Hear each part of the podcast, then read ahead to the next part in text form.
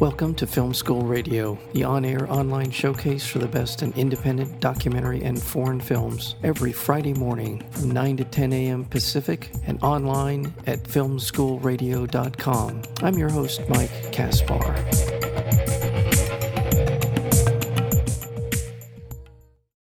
Trailblazing double bassist Orin O'Brien never wanted the spotlight. But when Leonard Bernstein hired her in 1966 as the first female musician in the New York Philharmonic, it was inevitable she would become the focus of much interest and fascination.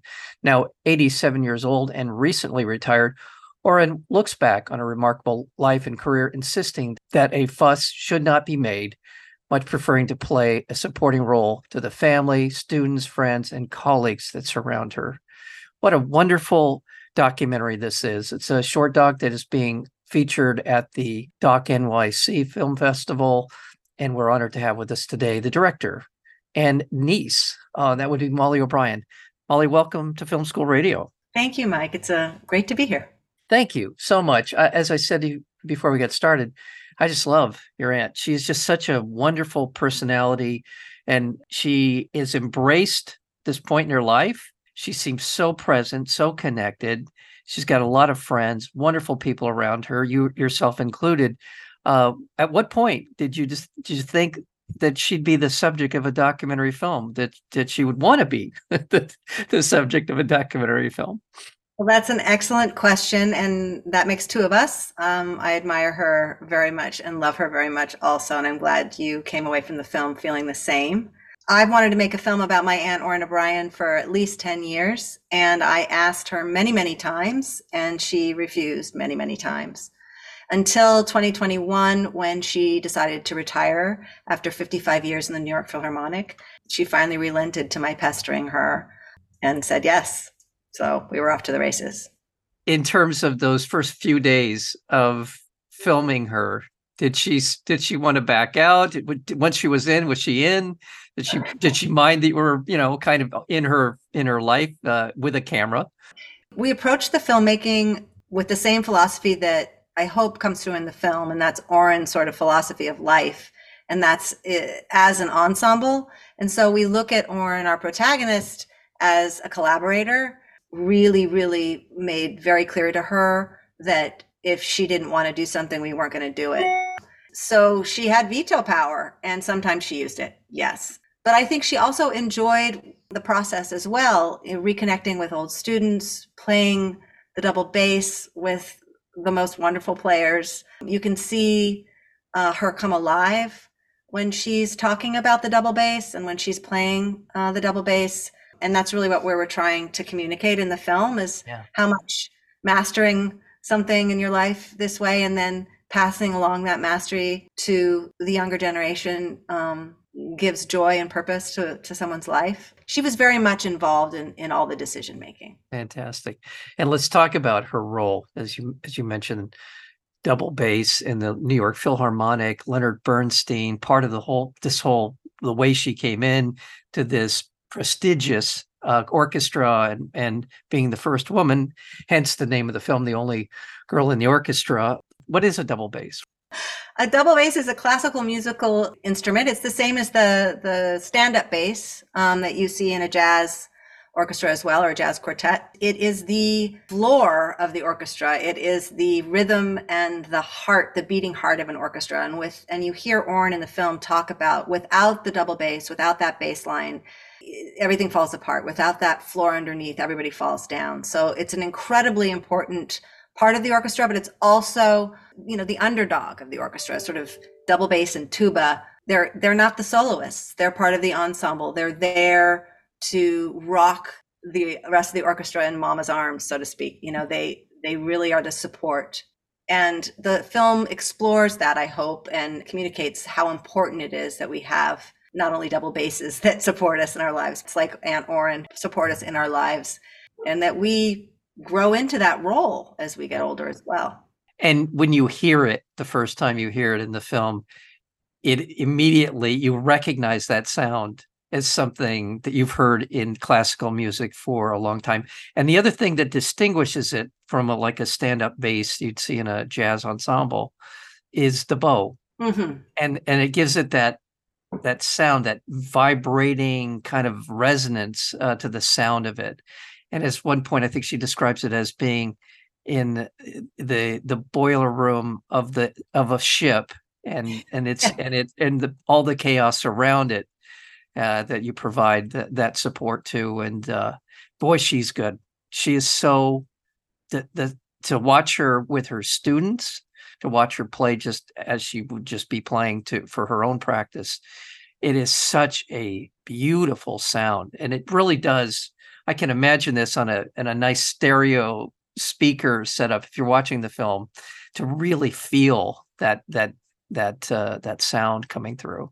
Yeah, I can't wait to see it at our premiere on the big screen with with the surround sound and the you know the multi-speakered room at IFC Center in, in downtown New York. I, am I'm, I'm very excited. Yeah, the, the, the double bass is an extremely physical instrument. It you know it you, you hold it against your body and it vibrates. And Orin sort of claims that she one of the things that's kept her sort of vibrant and young is the fact that she's played the double bass for so long and has felt that vibration against her her body for all for all these years. Yeah it's it's a it's a it's a beautiful instrument that really? deserves the spotlight in my opinion. If you're not in new york city you can be you would have opportunity to watch it online. And and all this is available at the docnyc.net film site. So hopefully you'll check this out this is another thing just in general terms this is a short documentary film it's about 40 minutes long I have become such a fan, uh, the mastery of the, the short form, documentary form format. I've seen so many great films, and this is certainly among them in terms of being able to tell a story, to be able to expand and get it, get a, a, a certain a level of comfort or a level of understanding of the subject. And you do this beautifully in this film. And uh, my congratulations on just the the cinema of it as well let's talk a little bit about her introduction into the world of music at the New York Philharmonic. And there's there is a little bit about this in the film in terms of the perception of her as a woman in the orchestra. We'll talk a little bit about that history. Well, I mean, Orin came to New York City when she was 19 years old and, and to study at Juilliard, and she studied with a, a teacher who was part. Uh, he was in the double bass section, Frederick uh, Zimmermann, of the New York Philharmonic. And she quickly became his best student and he encouraged her to audition. And she said, But there's no women. There's never been a woman in the New York Philharmonic. He said, and he said, I don't care, just do it. And she auditioned and didn't get in. And then she played with the New York City Ballet for years. She was in the pit. My parents used to sit in the pit with her and look up at the ballerinas. and um, and then another space opened up across the courtyard she auditioned again the second time, but she was on the road with the New York Philharmonic and I mean with the New York City Ballet, and she could not practice the orchestral repertoire. So she, she according to her, she tanked. I'm sure that's not true, but again, she didn't get in. And then she auditioned a third time in 1966, and this time for Leonard Bernstein himself. And somebody in the committee said the girl's the best and somebody else said, but we can't hire a girl. We don't have any place for her to change. There's no changing. and Leonard Bernstein just said, I don't care. She, we're, we're, we're hiring the girl, is what they called her, unfortunately.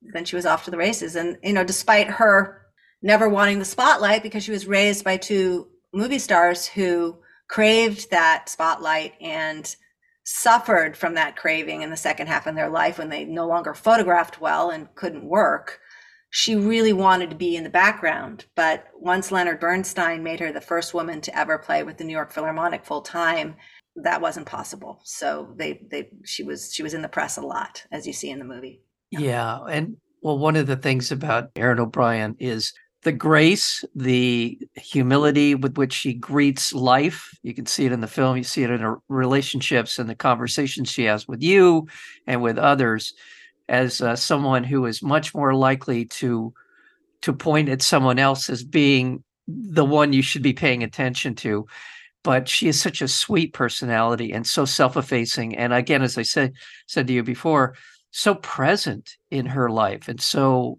engaged with the people that, that she uh, she holds dear it's just a beautiful personality to her Thank you. I mean, you know, I think she's spent a lot of her life becoming an expert at something and really you know, really being one pointed in in her in her focus on the double bass and becoming a master of that craft. And she got to a point pretty early on, actually, decades ago, where she was able to share that mastery of her craft with others. And I think she loves teaching just as much as she loves playing. And she, I think she teaches all of us. We all sometimes feel like, you know, we're in the background and we're falling down and we're not ever going to make it. And she just has that tenacity and perseverance and technique that can carry all of us through whether you're a musician or not you know? If you if you become really good at something and you're passionate at, at it and and you're willing to not feel threatened by the generation coming up behind you and you become you become generous and giving and sharing that mastery then you also can can be like Orin and and have a full dance card well into your 80s and live a purposeful and, and fulfilling life. I have to know, um, as director and niece of Orin O'Brien, what was her reaction to the film? She she was a little stunned the first time I showed. I've showed it to her a couple of times. Her critiques were all just musical, like that's at the bass is out of tune there. Let's use a different take. And I always took her direction. You know, when if if there is something out of tune, we don't want to include that. But she very much also wanted to support me as a filmmaker and really it gave me the gift of of of making a film about her.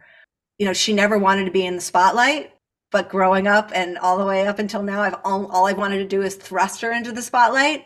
So the film has it, it contains that tension. Yeah. Um, and when she watched the film, that tension was there too. Well, yeah. there you have this conversation during the film. She yes. kept asking you, "Why are you doing this?" in the course of making the film and it sounds like she's still vibrant and still is she i assume she's still teaching? Yes. Yes she's, so she's staying very engaged. Yeah. will she be at either one of the screenings? She'll be at both. Yes. All the more reason if you're listening to our conversation you you'll want to you'll want to meet Orin O'Brien and um, as well as Molly O'Brien.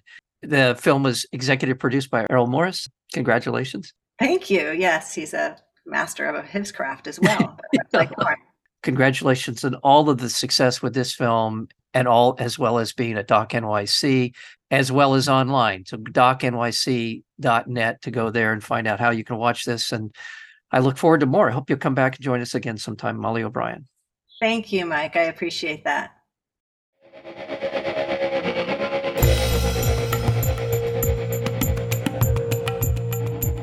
You've been listening to Film School Radio, the on air online showcase for the best in independent documentary and foreign films. You can find out more about the program at filmschoolradio.com. I'm your host, Mike Kaspar. Thank you for tuning in, and we'll see you next week with another edition of Film School Radio.